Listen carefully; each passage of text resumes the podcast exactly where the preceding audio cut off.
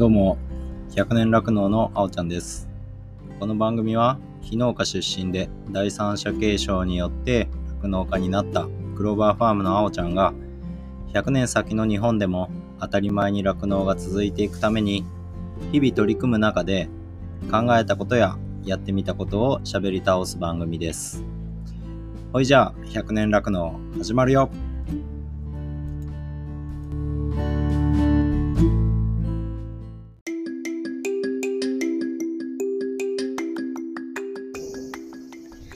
百年酪農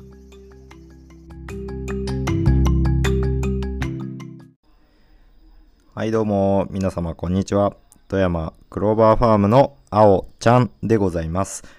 この番組では新規参入酪農家のあおちゃんが100年先の酪農を考え抜くそんな話を牛乳に見立てて毎まままま毎毎日いっぱいお届けしております。えー今日はですねえーっとですね昨日昨日っていうか先日、えーテレビの方の取材を受けて、えー受けました。でその模様が、えーテレビでも放送されたし、えーウェブ上にも上がっています。で、えー、Yahoo ニュースにも上がっていたんですけどえー、とですねそれに割とコメントがついていました、え私今見てる時点でコメント48件。ついていてでですねこの手のやっぱ取材っていうかトピックになってくるとやっぱり批判的なコメントとかがつきやすいかなと思うんですけども割と見ているとえー、とですね酪農家のその牛乳の値上げっていうことを容認していただけるようなコメントが多くついているように見受けられます。でやっぱりね批判的な意見っていうのもいっぱいついてはいるんですけどまああんまりかなその内情を詳しく知らない人のコメントなんだろう批判なんだろうなっていうような感じがします。でえっ、とやっぱりですねその今回は、えー歴史的円安で飼料が高騰。完全に赤字の状況。頭悩ませる悩ませる酪農家。今望む農業畜産の循環の形とはっていう風なタイトルで取り上げられているんですけどまあ私もこの取材を受ける中で、えー記者の方と、まあ、雑談してる中でもまあ私が今目指そうとしている循環の形っていうのは全然特別なことではなくて全国的に見たらもう当たり前に行われている取り組みなんですよっていう話はしてあります。で私自身もまあそういう認識でいます。でですね、まあ、言い訳っていうか弁解をするとすると、まあ、2015年に私開業していて当初、えー国の資金、えー制度資金っていうのが3700万円の枠しかなかったんですね。でそんな中で牧場を始めるってなると普通にやると始められないですね。新規に牧場を立ち上げるっていう形だと3700万まあ要は住宅ローンを組むより下手したら安いような金額で牧場を始めるっていうことになるので基本的にもう現代のその酪農には到底合わないような資金だったわけです。でそれを活用してさせていただいて開業しましたってなるともうほんと最低限の最低限っていうような経営規模経営感で、えー始めてます。まあ実際に最初は7頭の乳牛からスタートをしていてでそこからコツコツコツコツ増やす。で当時はその乳牛の値段っていうのが、えーすごい倍近くまで高騰したタイミングで、えー開業してしまったので牛を普通に集めるのですら困難な状況でした。なのでとてもじゃないけどですね、あのー農業機械とか作業機っていうのを購入する中古であったとしても購入して、えー維持して管理していくっていうようなことはまず考えられない状態。まず牛を飼ってで牛乳を出荷して少しずつ、えー目指す牧場の形に寄せていけたらいいな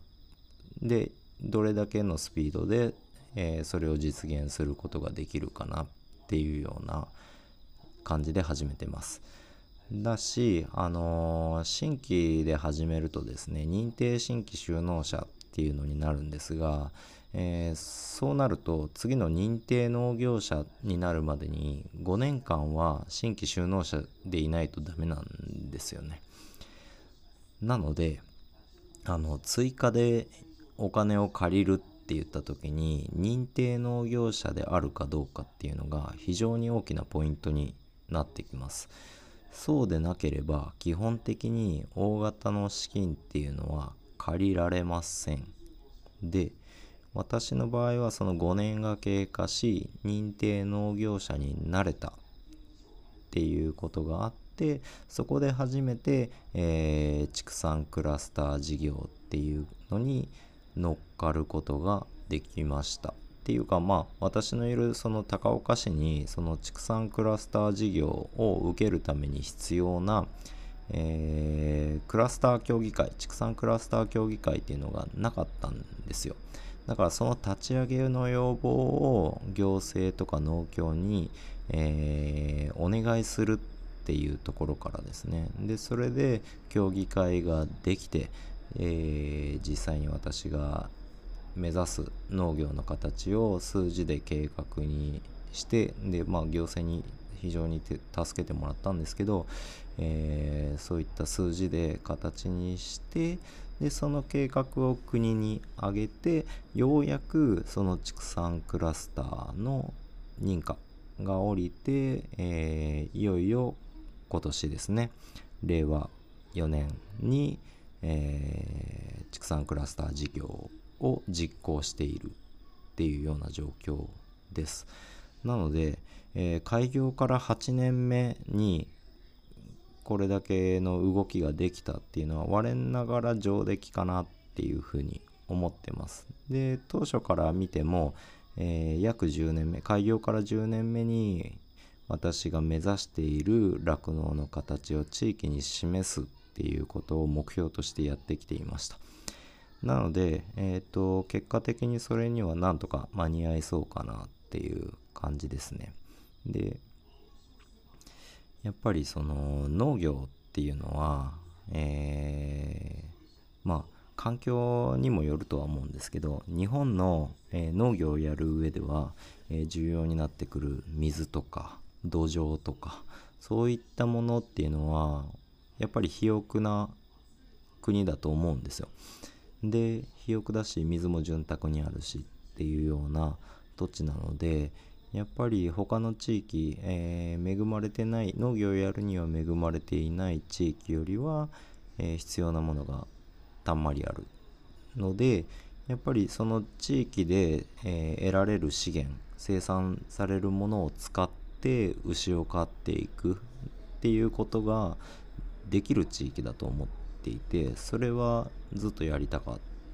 たんですよ。その酪農経営の基盤としてその循環して、えーなるべく外から資源を持ち込まないっていうような形で生産を続けていくのが目標でした。一つの目標でした。なのでえっ、とまあその形が示せるかな。でこれまでも、えー他に目標にしてきたこととしてえー酪農の取り組み牧場のやっている取り組みを伝えるっていうことで酪農教育ファームの認証を取得してでクローバーファームとして、えー可能な限りオープンな牧場にして、えー外部の人をの酪農体験を受け入れるっていうことはずっと続けてきていました。でですね、あとはやりたかったのが乳牛ってっていうもの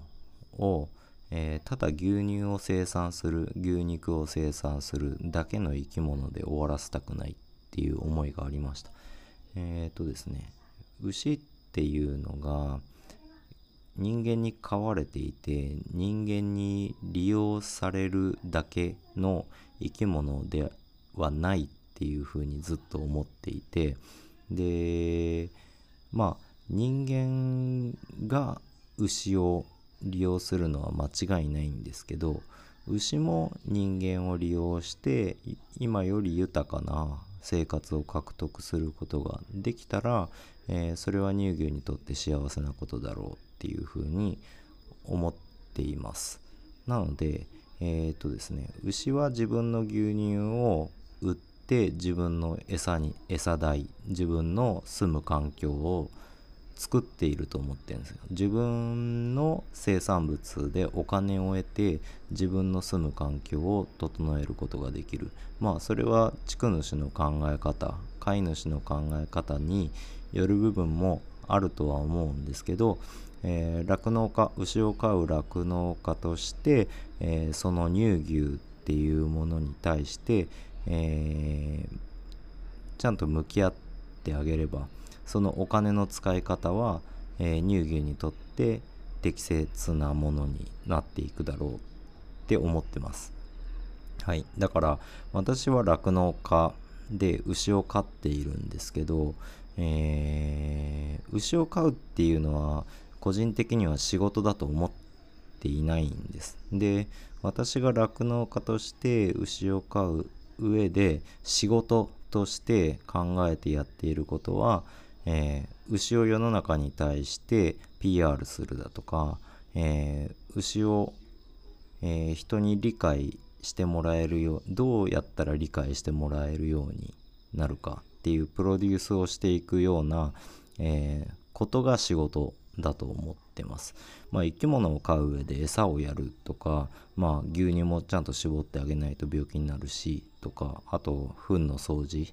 をするで長く一緒に住むために繁殖とかをしっかりしてあげるだとか病気にさせないだとかっていうのは生き物を飼う上で当然なことだと認識していて仕事だと思っていないんです。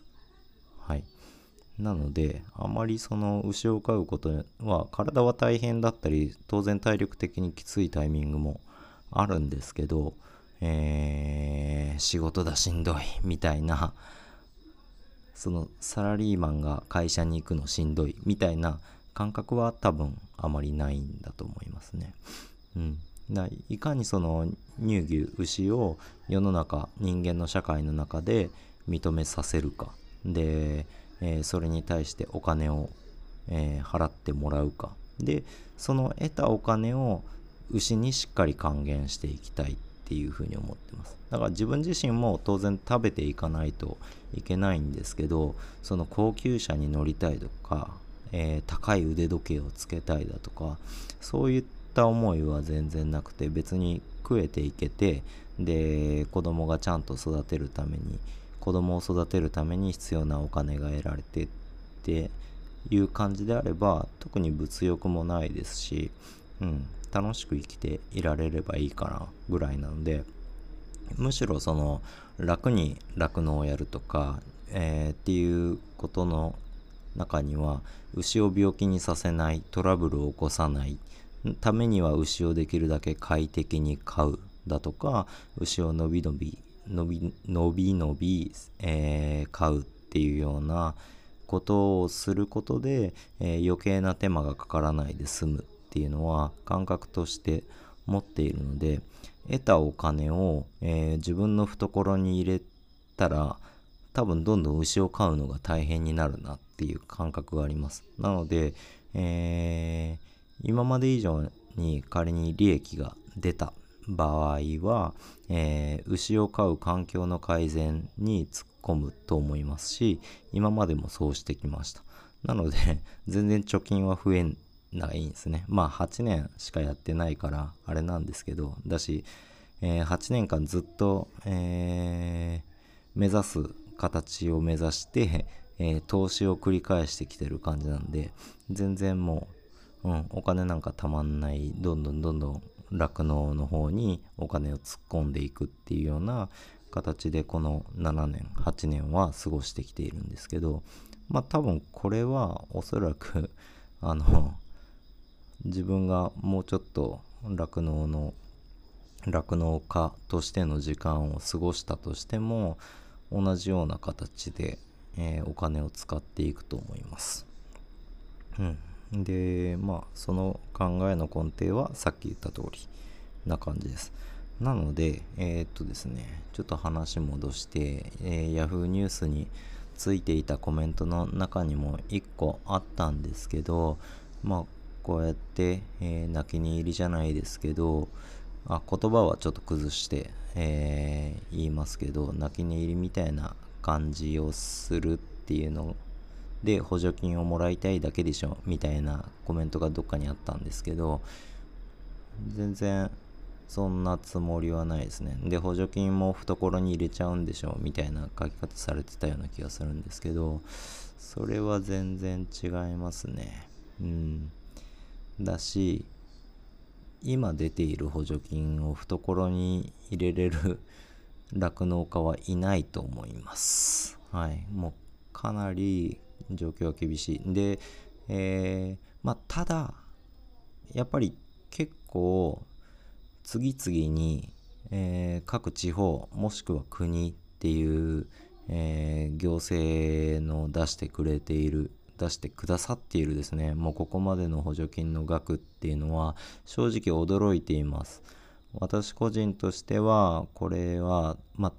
足りないけれども、えー、すごくありがたく思っていてでこれを、えー、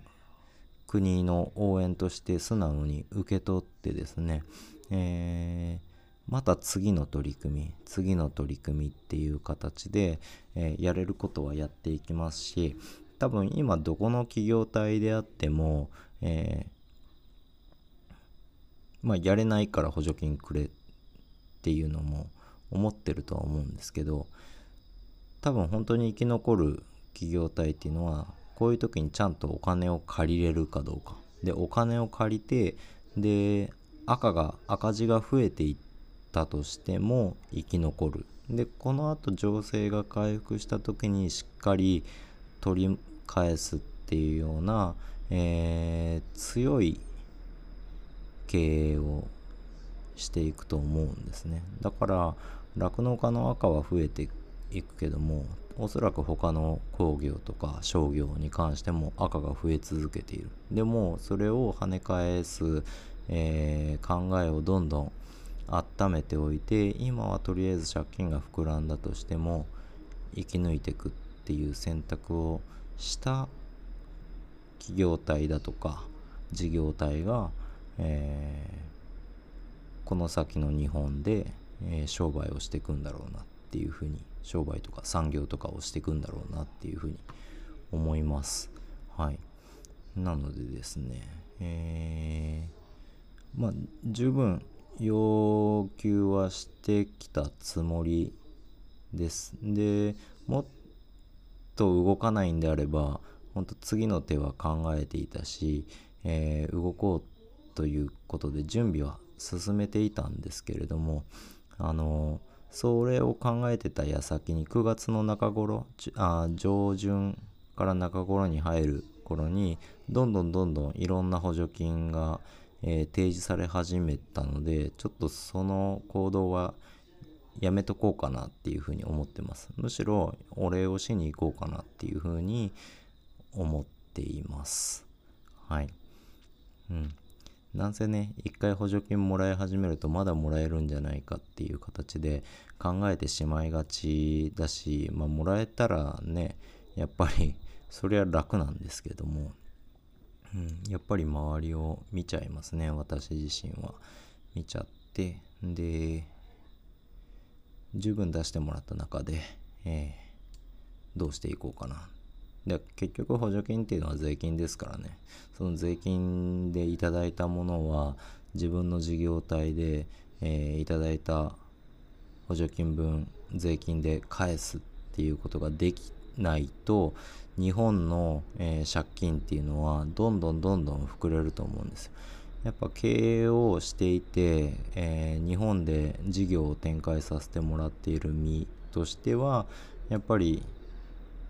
いただいた税金以上のものを作る税金として納めるっていうことを目指していかないと日本っていうのは衰退をしてしまうと思っていますなのでいくら食料を作る食べ物を作る仕事。で、えー国防には、えー重要だ。現代の、えーその貿易戦争だとか経済戦争っていうような中でこの食料っていうものは非常に重たいものではあるんですけどそれは多分国が考えることであってで私はまあさ酪農牛を使って、えー乳牛を世の中の役に立てたいって思っている以上やっぱり、えーできるだけ税金に甘えたくないしできればできればあの税金をしっかり納めれるような、えー経営を目指していきたいなと思っています。はい。まあ、経済回したいですね。悪い方にじゃなくて、税金の、えー落としどころとして酪農を見られないで済むように、強い酪農をしていけるように頑張っていきたいなと思っています。はい。酪農業界がね、えーもっともっとっていうような雰囲気はある中で、こういうことを言うのは、ああ、あいつ余裕あんなとか、なんか思われるかもしれないですけど、全然余裕はないですからね。実際今もすごい金額のお金借りますし、それを糧に次どう走っていくかを毎日考えています。考えながら、えー同時に富山県の乳牛協会の会長として、富山県の酪農家も、を守る方法も考えないといけないしその行動はしているつもりです。で同時に、えー全国組織のですね、えー消費促進の担当理事っていう風にもなっていて今東京でですねえ酪農、牛乳の、え消費者に対する理解醸成活動っていうものを、えーやっていこうっていうことで今イベントの企画をしていますはいまあ大消費地のね東京で牛乳が売れるか売れないかっていうのは、えーこの入荷値上げえー牛乳が売れてない中で入荷を値上げするっていう中では非常にキーになる地域です。そこに対して、えー重点的に、えー取り組みを行うっていうことで一応考え抜いて今準備をしています。でこの活動取り組みっていうのはね本当にプレッシャーなんですよ全国のもう一歩間違えればっていうかその取り組みの内容次第もしくはその取り組み自体はえっと全国の酪農家さんが出資しているその費用を使わせてもらってやるので、えー間違いなく批判の対象にはなると思ってます。それはもう覚悟してますね。うん、でそういった反対意見もあるな出るだろう中でいかにその取り組みを意味のあるものにしていくか、はい、消費につなげるかっていうことを考えてます。大きい金額なんですけど東京で何かを起こすには少ない金額だっていうことをこのイベントの企画をする中で非常に痛感していてすごい苦しいんですけどももう今年度11月の値上げこのタイミングでそのイベントをやらないことにはあのー使い時っていうのはないと思っているので怖いですけど取り組んできます。なので、えーこの声を聞いてる人、まあ、全員に、えー応援してくれとは言いませんがあのーね青沼の境遇を分かる方は少しでも応援していただいてでできれば実際にその取り組みに、えー協力していただけたら嬉しいなと思います。でできるだけ全国の酪農家さんが関われるような形、まあ、例えば SNS だとかあとそうですね。まあ実際に現地に来ていただいてイベントを盛り上げていただくだとかしていただいて、えーみんなで全酪農家で日本に対して牛乳の消費を訴えかけていきたいそんな一日にしたいっていうふうに思っているのではい。俺には関係ないわとか私には関係ないわではなくて、えー11月に来る牛乳の値上げに向けて、えー各関係者酪農家が、えー少しずつ盛り上がっていくような取り組み、えーそういった雰囲気を作っていってもらって当日はもう思いっきり伝えるっていうようなことができればいいいいなと思ってます。で具体的な日取りっていうのが実はまだしっかり言えない状況なんですけどまたいろいろオープンにできる部分が出てきたら、えー情報は流していくので、えーまあ、スケジュールがもう非常にタイトではあるんですけど、はい、また続報を、えー見つけた方はご協力のほどよろしくお願いします。はい、そんな感じですかね、今日はね。ということで、今日はこんなところで終わろうと思います。今日の一杯、お味の方はいかがでしたか？お口に合いましたらまた飲みに来てください。この番組は、ハッピーデイリーカウズクローバーファームの提供でお届けしました。ほいじゃあまた、バイバイ。